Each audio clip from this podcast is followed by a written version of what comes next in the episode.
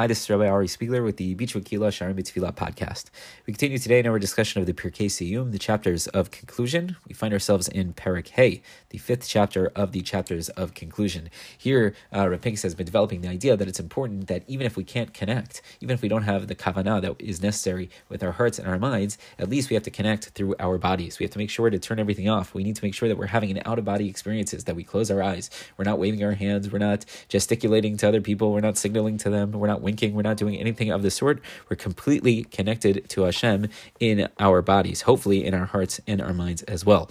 Continuing in that theme, here Rav Pinkus writes, divrei chazal kadosh talmid chacham hu bechinat Shabbat. Uh, it is well known, at least to Rav Pinkus, uh, the words of the Zohar that compare the Talmid Chacham to Shabbos. That to some extent, the Talmid Chacham, the Torah scholar, is like a Shabbos. Even though uh, you know the meaning behind this connection between Talmid Chacham and Shabbos is obviously very, very high level, very, very deep. You know, something that we don't necessarily understand. He says, but there are some practical elements that we can take out, at least for our purposes. Because the whole goal of uh, Shabbat, of commemorating Shabbat properly, is Shvita Mikolina Neolam, is a cessation of uh, being involved in matters in this world.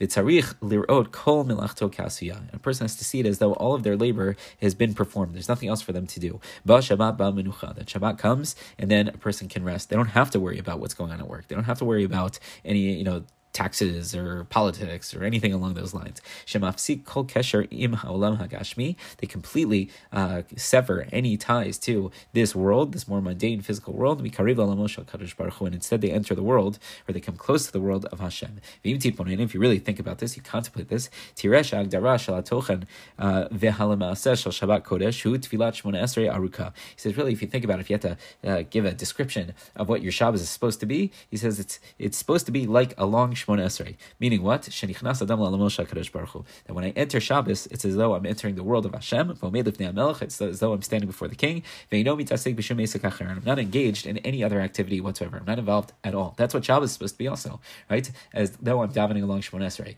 I can sort of enter the Shabbos, not worry about anything else. I'm only connecting to Hashem. And this really is, you know, the form and the essence of a Talmid Chacham, of a Torah scholar,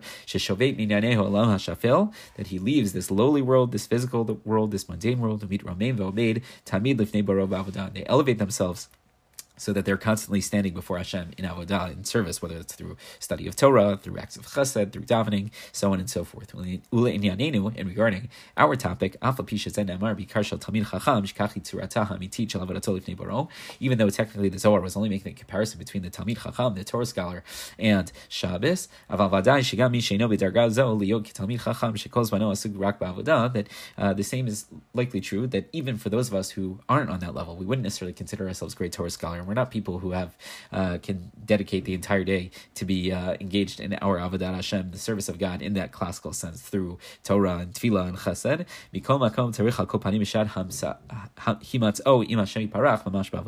But at least for those few minutes a day, right, the half hour of uh, Shacharit, the fifteen minutes of Mincha, the ten minutes of Mariv, at least during that time.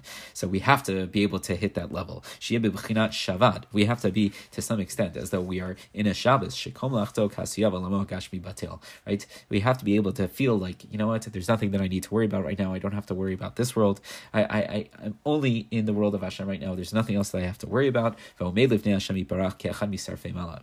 uh, and uh, I'm standing before Hashem like one of the seraphim, like one of the uh, heavenly angels. Shikachi ikar tzurad havodah, because this is what the avodah is supposed to look like, completely disconnected and detached from this world, only connected to Hashem, only standing before Hashem. That's what we are talking about over here. Again, even if our minds and our hearts aren't all there completely, our bodies have to make sure that we are completely removed, so to speak, from this world, and we're only connected before Hashem. And if we can't do that all day, if we're not the Talmid Chacham that every day for them is a Shabbos, as if, so then at least during the formal times of tefillah, we have to treat it as though it's like a Shabbos, that we're only connected to Hashem.